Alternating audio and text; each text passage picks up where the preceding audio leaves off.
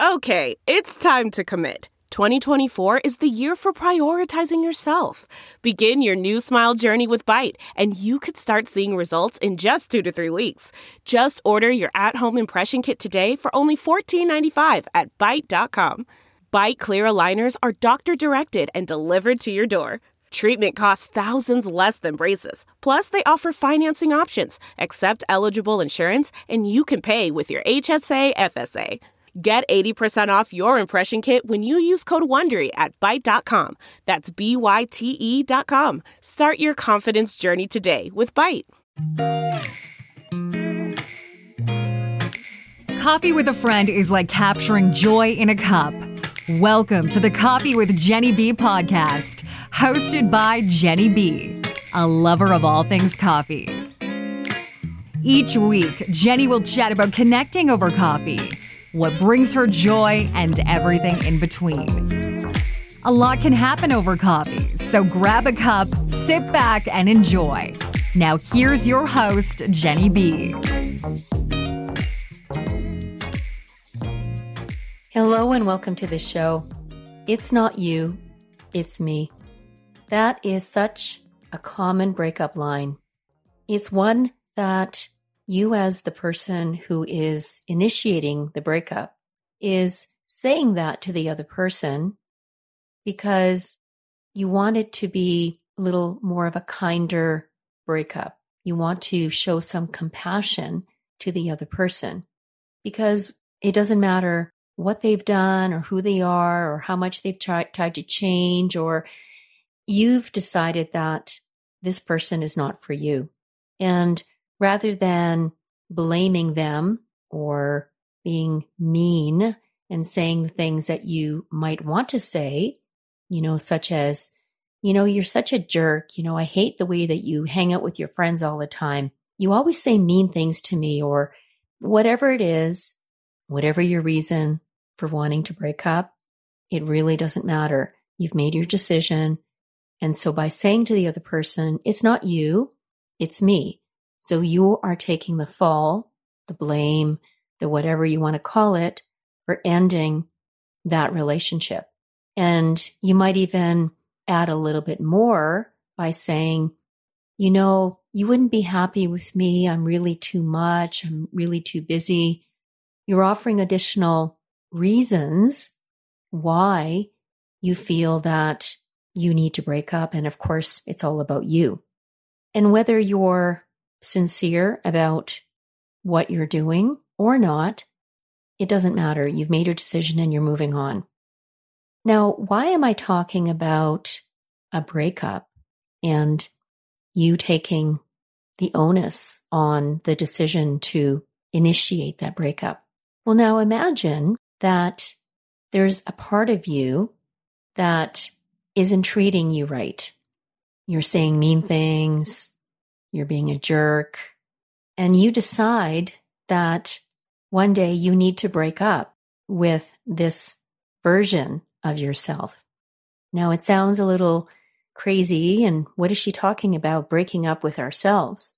Well, when you think about some of the ways that you treat yourself, you know, I've covered the idea of saying affirmations. You know, we talked about the high five Habit by Mel Robbins, we talked about being kinder to ourselves. So instead of being mean to ourselves, you know, when you do something wrong or you make a mistake, we're quick to say, Oh, that was so stupid. I can't believe I did that. You know, I'm never going to learn. I'm never going to get it right. I'm always late. Everybody hates me. You get into these funks, these periods where you're quick to put yourself down. And in fact, I would almost argue that you are quicker to blame yourself before anybody else can do that. And sometimes you're either saying it to yourself, you know, like intra personal communication, where you are talking either verbally to yourself or you're thinking it in your head, or you're saying it out loud with everybody listening because you want to say it first before someone else does. Because in your mind, it's like, well, if I say it, then nobody else can say it. Or maybe they might say, oh, no, no, no, no, that's not true. You know, they might rush to your defense. But regardless, it's still how we view ourselves. And sometimes when we get into those situations, we tend to overthink what's going on. And I know I've talked about that before where I overthink a situation. And it could be something as simple as I want to send a text to someone and I'm trying to think of how can I send this text? What kind of information can I send them? And instead of worrying about what I need to send, I need to take a step back and say, well, what is it that I exactly need to tell them? And it could be as simply as simple as, let's meet for lunch at 12 at McDonald's on Ellice. Perfect. Versus me agonizing about, you know, so hey, should we go to McDonald's or, you know, what day do you want to go? And, you know, so on and so forth. And then making it complicated for ourselves. And that's just a simple suggestion of going for lunch. That's a simple where do we go and, you know, when and what time and and all of that. But when we start to think about things that are a little bit more serious, perhaps a little bit more complicated. I used to work with a boss and when I first started, she would walk around the office and sometimes she would walk right by my desk and she would have this look on her face. And when you're either thinking deeply or you're upset about something, sometimes you get the, the little furrow in your brow, between your brows. And she always had this look on her face. And to me, it always seemed that she was mad or angry or upset about something. And of course, instead of me asking her about it, I assumed it was me. And I thought for the longest time that she's mad at me or I'm doing something wrong and, you know, she's not telling me for some reason. And I was agonizing about this and I was stewing about it. And it was driving me crazy. And until finally I was talking to my husband about it and he says, well, we'll just talk to her. Just talk to her. Really? So I did. I said, you know, I noticed that you walk around and you have this look on your face like you're upset or you're angry. And she says, Oh, no, I, I just like to walk around and think. That's my thinking face. That means that I am deep in thought about something that may be work related. Maybe I'm trying to resolve a problem. Maybe I'm coming up with solutions to something, or maybe I'm just thinking about where I'm going to go on vacation. And that was it. It had nothing to do with me. It had nothing to do with anything except something that was all her. And I spent all this time stewing about it, you know, overthinking. And I could have easily have solved it by simply asking her, Hey, is everything okay? You know, is anything wrong? And to which she might have said, Nope, nothing's wrong. Okay. And then I could have responded, Well, if you need to talk to me about something or if I'm doing something that needs your attention, please let me know. And that could have been the end of it. But what happens sometimes when we overthink and we stew about it, and then the more we stew about it, the more that we are ruminating and just replaying it over and over and over. And the more you think about it, the bigger you're making it, the bigger the problem. You're really exaggerating the situation.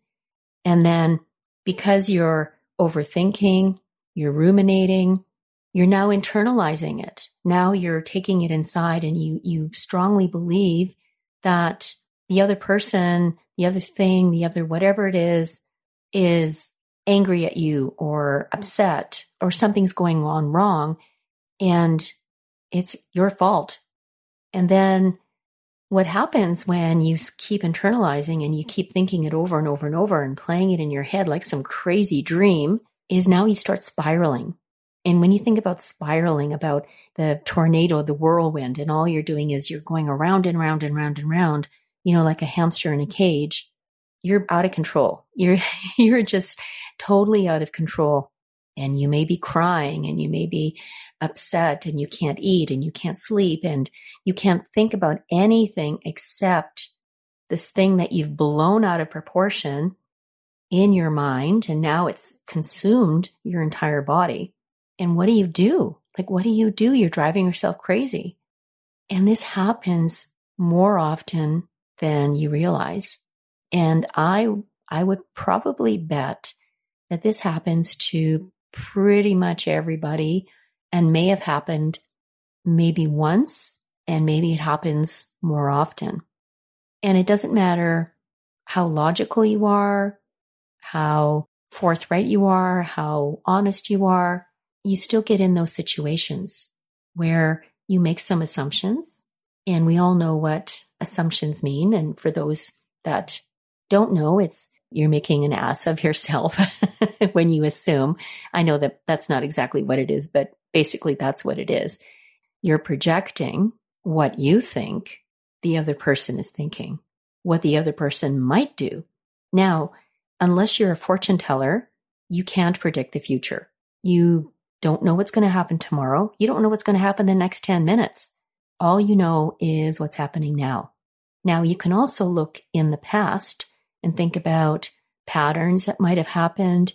Maybe there were similar situations or circumstances where you were going through something and you realized that you were blowing it out of proportion, you know, spiraling. And maybe by thinking about, okay, so that's what I did last time and it ended up being nothing. And maybe I can stop myself. But the thing is, is that when you're in the middle of that spiraling, that rumination, that internalizing, it's hard to get out. You know, when you think about a, the eye of the hurricane, you know, the hurricane is the, the winds are whipping around you. And if you get caught in those winds, I mean, tornadoes, hurricanes, it doesn't matter. They just, they blow everything in its path. And if you happen to be in its path, and you get blown away. And they say that the eye, so when, when you're in the center, you're somewhat protected, but then you can't go anywhere because you step out and then you're going to get caught. And so, what do you do? How can you, first of all, stop yourself before it gets crazy? And second, when it does get crazy, what can you do to get out of it?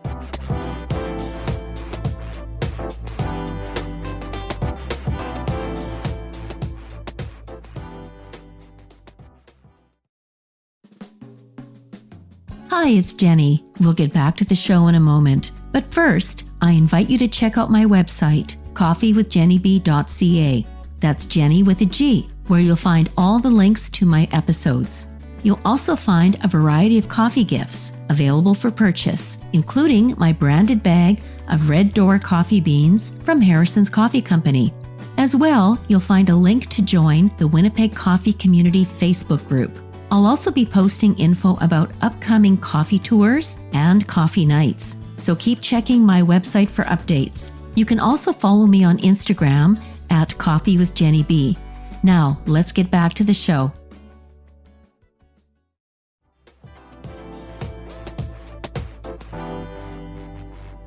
I recently went through something very similar to that. No, I've been t- doing some overthinking in the past and you know, sometimes I ruminate about things and I normally don't get too crazy about what's going on. I mean, not super crazy, but a little crazy. we'll leave it at that.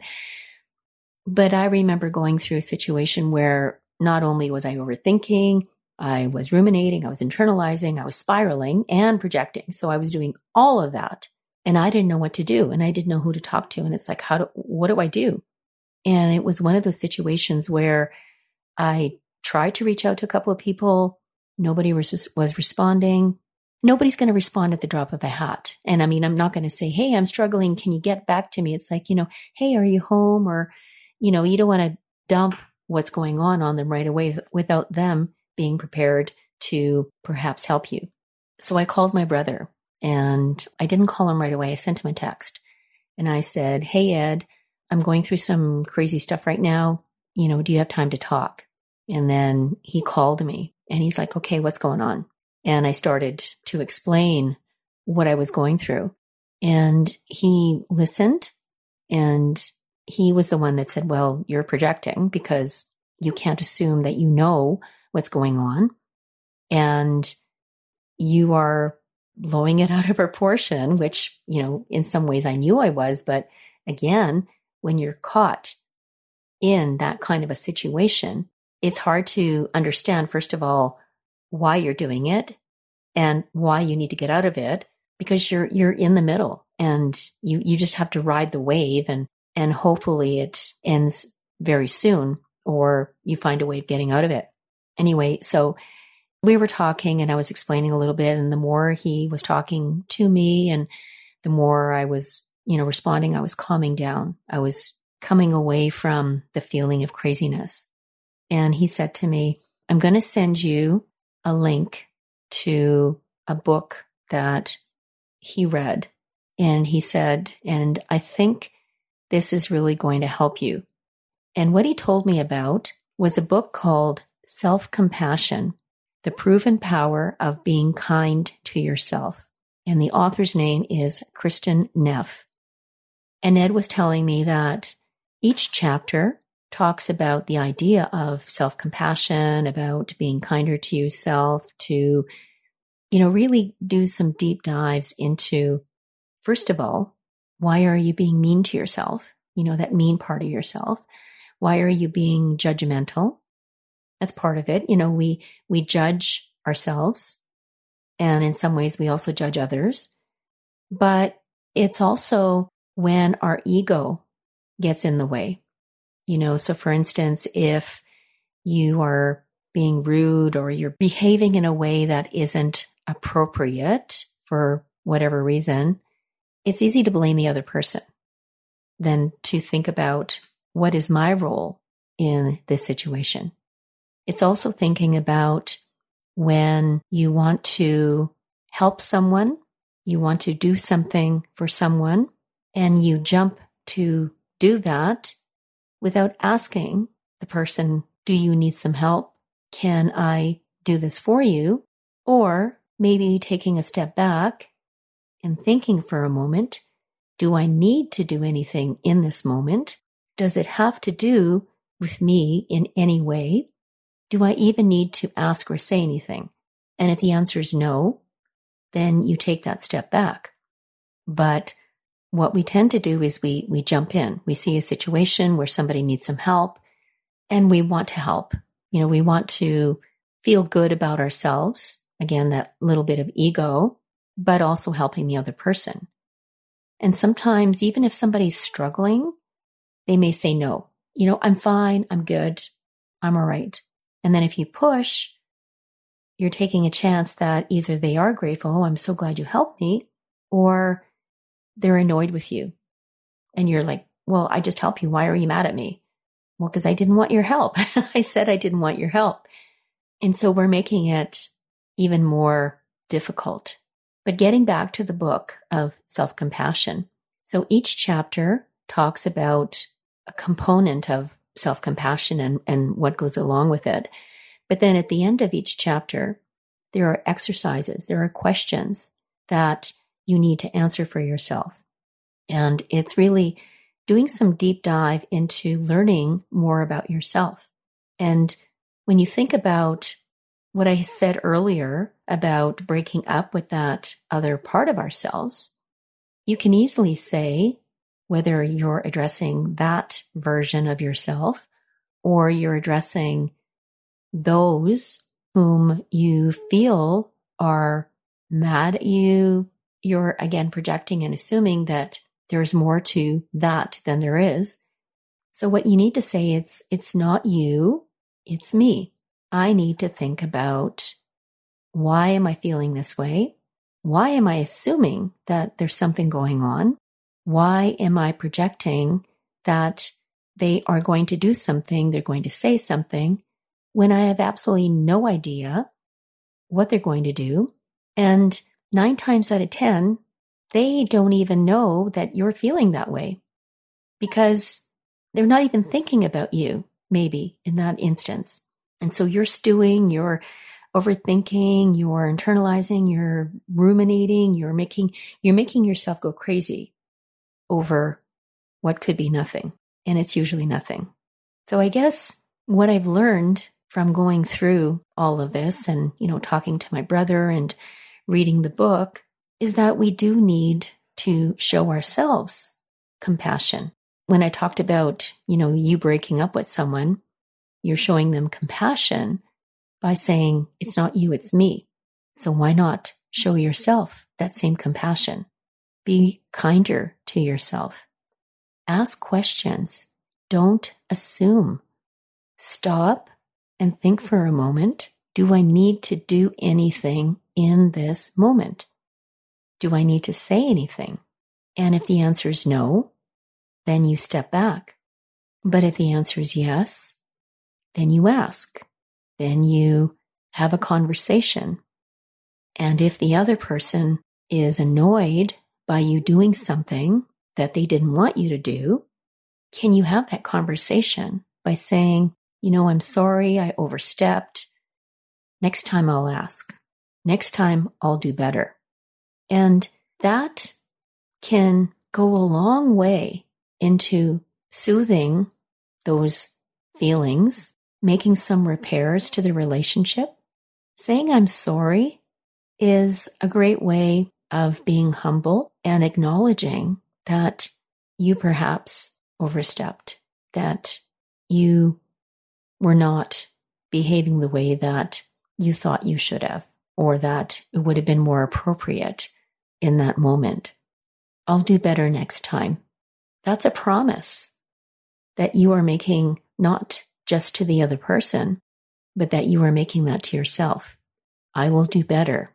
I will stop myself from overthinking. Or if I catch myself overthinking, taking that step back, pausing, what is going on here? Is there something that I need to step away from or ask a question, have a conversation? It's taking those moments for yourself. So until next time, think about being more compassionate to yourself, asking those questions, having those conversations, not assuming anything. And if you are in a process of rumination, internalizing, spiraling, going out of control, reach out to someone that you trust, someone that can listen and help you understand what's going on. And I highly recommend you read Self Compassion by Kristin Neff. It helped me quite a lot. And I know that this is something that could help you as well. Because after all, we need to not only show compassion to others, but we need that for ourselves. Thanks so much for listening. If you like Coffee with Genny B and want to know more, connect with Genny on Instagram at Coffee with Genny B. That's Genny with a G. Until then, all you need is joy and more coffee.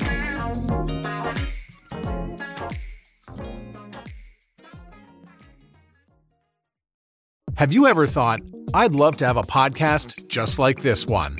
Well, I can help. My name is Matt Kundle, and everyone at my company, the Sound Off Podcast Network, had a hand in making this show.